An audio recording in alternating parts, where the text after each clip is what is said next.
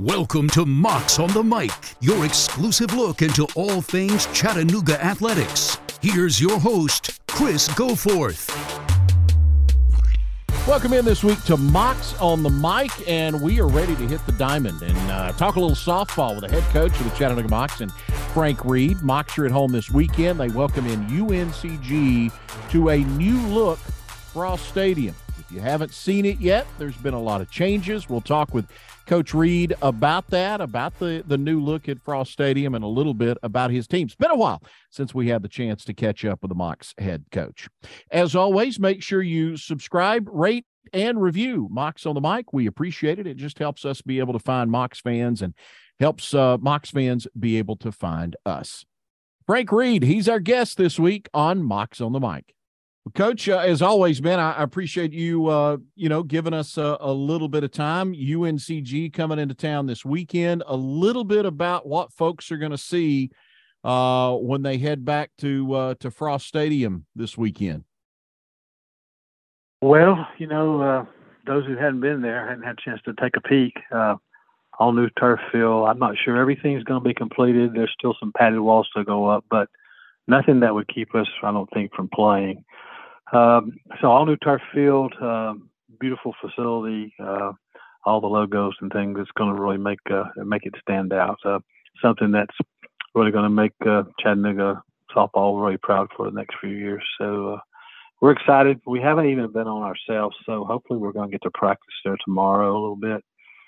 And just to see how that's going to play, uh, we've been out there just once, uh, experimental with AstroTurf people, just trying to regulate the play, uh, make sure it's quick enough but not too quick because they tell me once you adjust it to a certain a certain level of play, you can't come back. You can't go down, but you can always go up. So we think we've got it in a good place. We'll practice again tomorrow. You can adjust that by the fill that you put in it, sand and the and the and the beads, the rubber fill. So uh, hopefully we've got it in a good place and you know have a have a great weekend.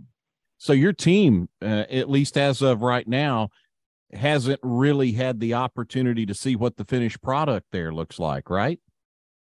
Well, we've seen it. We walked out there on it. Uh, some of them have, but we had uh, we had some infielders go out, an outfielder, a pitcher, and a catcher go out just to uh, try to adjust the play. Uh, you can you can do that by the like I said, the way you way you put the field in. The sand is one of the big things that you add to it because once the sand hardens up, it, then with rubber, it uh, determines how quick the field will, will, play.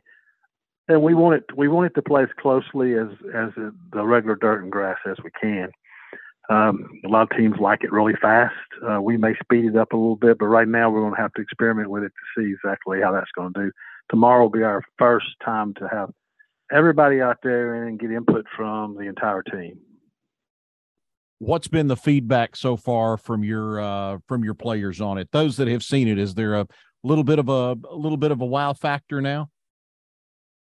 Yeah, you know, uh, you trying to. A lot, I think a lot of it's been trying to figure out what they want to play in as far as shoes go. You can play in your regular cleats, or you can go to a molded shoe.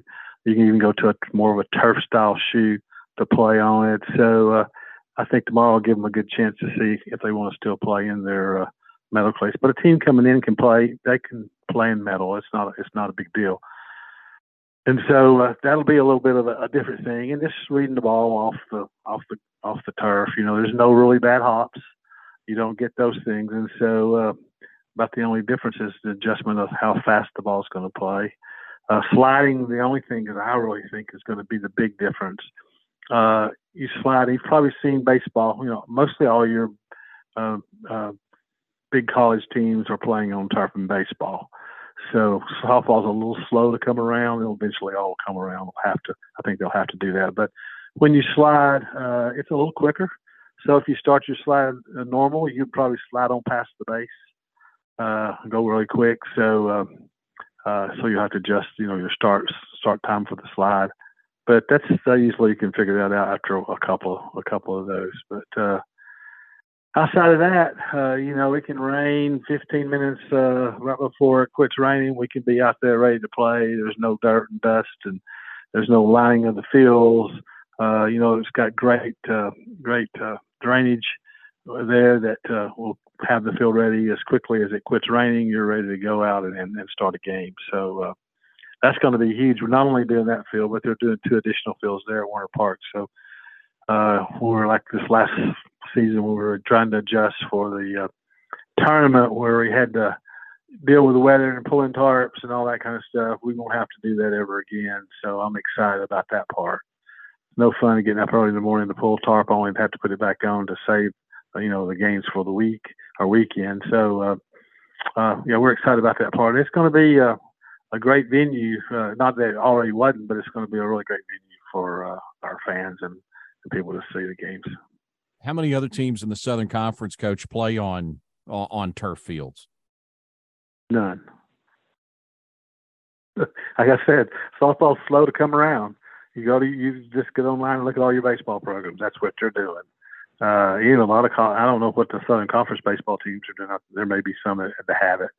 Uh, so everybody, you know, still some old school. Not old school as they come. You know, they like the dirt and the grass, uh, and it's okay. Uh, but you know, in what we do in such a quick amount of time, you know, we're playing in February and we're trying to depend on the weather, and we're dodging weather. We've we've had ninety percent of our games this year have been impacted by weather, and so uh, we, that's no fun. You know, you're sitting around waiting for to quit raining, or if it's going to start raining, if you're going to pull a tarp, you're going to take a tarp off. You know, we won't have to deal with that here in Chattanooga anymore. Uh, we played on we played on uh, turf at uh, Gardner Webb this year, and we loved it. Our kids loved it. So, and it rained that weekend. It's funny, it rained that weekend, and we were sort of, you know, we were used to we're in that mode of, hey, it's bad weather. What's going to happen? Well, you know, it rained, and about 30 minutes before game time, the rain quit, and we were out there playing and got the whole whole tournament in. So nobody has it, uh, but uh, you know, they'll eventually you'll eventually see a lot of programs start to get it. Uh, and you know, and we host a tournament here uh, this year, so we get. I think we had uh, to deal a little bit with rain last year in Greensboro. You know, we won't have to deal with rain in the conference tournament if we can get a two hour window where it's not going to rain, even if we start a game, now as soon as it quits, we'll be able to start right back uh, because uh, of, of the turf. And like I said, it's the it's the up and coming thing. Uh, the cool thing about it is, you know, your uh, your mounds and your batters boxes are velcroed in, so once you get wear and tear there, and even around, not so much velcroed around the bases, but there's easy, it's easy to switch out. But your mounds and your uh, batter's boxes can be taken right up and just stuck back in with a Velcro, latest greatest stuff that they have, and you can never tell it's not you know it's not down there like permanent or whatever. So you know you'll have some of those. I was talking to AstroTurf people the other day. They said you probably go through maybe a couple, three pitching mounds in the batter's boxes, right right side batter's boxes probably in a in a season, but they're just like a matter of pulling them up and setting them right back in. Only three Southern Conference series left. Uh, bring us up to date on kind of how things have gone for you guys. Well, you know, we've always been a slow team to start, and typical this year, we got to figure out how to get off the bus and be ready to play. I think the biggest thing for us, we um, we lost our first series to Mercer, and I think that sort of little wow factor in trying to get us back in in the in pocket. But you know, we uh, took the series from uh, Western Carolina, and we took the series this weekend from Eastern uh, ETSU. So um, it's all over the place in the conference. There's no, I think the fewest losses are uh, maybe three, and the most losses are five or six. You know, I don't think we have five. So uh, everybody's got losses, and uh, one of the things that, and some of them have haven't been able to complete games because of weather. So that factors in. I had a season one year where we we didn't have as many wins, and but we didn't have as, as many losses. So the, the winning percentage ruled us out as being the champion. So uh, basically, if you lose a game to weather, it's almost got like taking a loss. So we have some teams that are doing that, uh, and then everybody has an off weekend. So there's some uneven numbers of games, and so everybody's starting to catch back up a little bit with um, with the numbers of games. And uh, like I said, everybody's sort of all, all over the board. You'll see a lot of movement in the way the conference is going to fall out here in the next uh, the next couple of weeks. UNCG comes in this weekend, a team that is, uh, I guess, at least uh, the last couple of years has been known for uh, hitting a lot of home runs. Uh, give me a little scouting report on UNCG and, and what you expect from them this weekend. Well, they're still a good team. They're not hitting home runs like they have in the past. Uh, and I don't know exactly how many they've hit, uh, but uh, uh, very been very vulnerable this year, taking some some losses. Uh, I think they have three losses already. So, um, uh, you know, like us, you know, got figuring out what team's going to show up to play each day uh, uh, for them, and um, it should be very interesting to see. You know, basically, we're all fresh on this turf, so it's not going to be an advantage for Chattanooga so much. Uh, you know, we may have a couple of practices on it, but you know, see how all that's going to play out, and everybody's trying to get the feel for that. But um, yeah, you know, good team. They don't. Uh, they haven't. Uh, still depending, I think, on the home run, but hadn't gotten the home runs that they've uh, gotten in the past. Uh, so they're not um, a team that uh, adapted, I think, so much to bunting the ball the, or the, or the short game or the quick game, and they're not built that way. And so when they lose the home runs, they you know lose a big part of their offense. But they're still a good team that can beat you, beat anybody in the conference. Uh, uh, but they've taken some pretty good losses this year, as has everybody. So uh, uh, we'll figure it out. You know, they were them and Samford both. Samford has five losses, just just like us, and you know, they're sitting in three three because they play more ball games than we have. So I said the uh, next few weeks are going to really determine how the league is going to play out. But uh, you know we go so we're going to get to host a tournament there, so it's going to be a big weekend. If you miss the conference tournament in Chattanooga, you're going to really miss something special. Um, and you know, with the new turf and everything, we'll be able to get all those games in, and it'll be a, a, great venue for softball people to come out. Not just softball people, but people who just love watch uh, a great sport. I want to get you to uh, talk for a little bit about some of your players uh, as well. Kaylee Phillips is having a she's having a heck of a year for you, hitting uh, you know 344 and and uh, has shown off the power and has not struck out very often. That's uh, look, you, this is exactly what you expected when when she enrolled in Chattanooga, right? Yeah, yeah.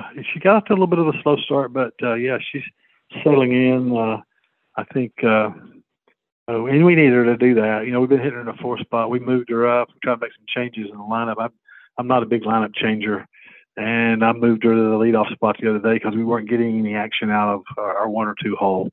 And so I'm thinking, why not put our best hitter up there and make her give her maybe an extra swing or maybe extra two swings during the course of a, of a game. So uh, we let her off. It, we won, so you know we stayed with the winning lineup. We and we won again in that spot. So I'm very likely that she'll continue to do that spot. Like I said, we weren't getting anything out of one or two, and we needed that. And she was hitting in four, uh, and we hadn't been getting a lot out of three our three hole either. So. Uh, uh, you know, who knows who why not? You know, we move somebody there to see if we can get uh, generate a little bit more offense, and it, it has. And it's amazing how many times the league, even though you don't you think it rolls through and it all changes, it's amazing how many times that leadoff hitter comes back up in a situation where you need to drive runs in.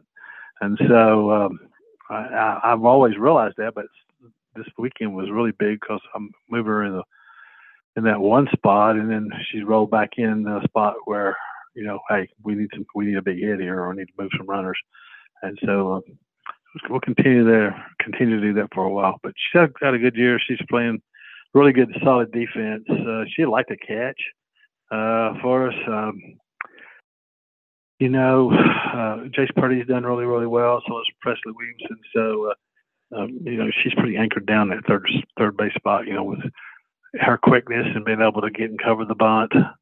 Um, you know, you see a lot of third basemen that can make the everyday plays and make the hard shots, but they can't get up there and cover that quick kid that can lay that bunt down, you know, just a few feet out from the plate. She can do that. So it's been big for us. Surprised at the uh, the power that uh, that Addie Keelan has has shown? Not really. Addie's Addie's we know Addie's had the power, but if you look if you got the stats in front of you, you'll see that she strikes out a lot as well. Um, you know, she hit the big home run in the conference championship last year. Hit one, I think, hit it over their scoreboard, and you know, she has the power to be able to do that. We never doubted that she didn't. We just uh, we just a little concerned about her consistency um, and being able to do. It. We moved her to center field, which uh, some days I like her there, some days I don't. We have some people that are a little quicker. Been anticipating maybe moving her over to right back to right where she has been over the over the past couple of years. But uh, No, uh, Addie's power doesn't doesn't shock me at all. Uh, the only thing that we're concerned with Addie is that she has quality at bats. Uh, so sometimes it's like, you know, I'm gonna hit it a long way, or I'm to hit it hard, and that's you know, or I'm to strike out. So, but she's got a lot of uh, bat to glove hits where she just killed the ball and you know, and it's right at somebody. Um, but she's definitely a pull hitter, so she doesn't hit a ton to the opposite side of the field. She's worked on that a little bit. But I think for her, she's got to learn how to slow down sometime and realize that uh, sometimes it's just about going opposite, opposite field and uh, you know just putting it in play. Uh, and you can get a lot, make a lot of things happen for you. You know, especially if you're doing a shift on her, uh, and she can make a lot of things happen that way. But uh, uh, we need we needed that power. I mean, I think she's got maybe eight, eight or nine home runs, uh, but she's capable of hitting that double. I think, uh, and I'd like to see her be able to do to double that. You know, going into the, the last few weeks of the series. Emily Coltharp has has kind of been your offensive spark plug over these last couple of years. Uh, a, a, little bit about her performance so far this year. Well, uh, you know, you don't have to be a genius to look at and see that Emily's not having the year that she's had in the past. She's preseason all uh, preseason pick for uh, uh, most valuable player. Uh, I talked to her I says, "I'm going to nominate you for this award. We can only nominate. We don't get to vote for our own people. I'm going to nominate you. I think you deserve it." Uh, but understand that sometimes it puts a lot of pressure on you as a player to be able to try to live up to that. And I'm not sure she feels that pressure or not. Um, but uh, she's not had the season that she's had in the past offensively, and uh, we need her to do it. She's been a you know, she was our one hole hitter forever, and we dropped her to two. Maybe even dropped her to nine, just to see if we could get some things rolling with her. Um, you know, she uh, she's trying to swing away a little bit, which maybe that, I think that might help her some, and, and trying to make her game three four where she can hit it, she can bunt it, uh, and she can also be able to you know drive in for some power. Uh, but she's, you know, mainstay with what we try to do. You know, Emily's, uh, you know, the ideal if you have to pick the ideal Chattanooga player that you know you want to put out there in front of everybody, Emily is definitely that person uh, on the field and off the field. So, uh, you know, we, we're we're excited about having her, uh, you know, this final year, and I'm hoping she's be able to pick her offense up just a little bit to be able to help us. If we could, we could get her back in that one hole and Kaylee be able to drive some more runs in spend a few minutes and talk a little bit about this pitching staff and and just kind of what you've seen from them. You've got uh, you know five pitchers there and and uh, at least four of them anyway. It looks like you've kind of spread the wealth a little bit in in terms of uh, appearances and and innings.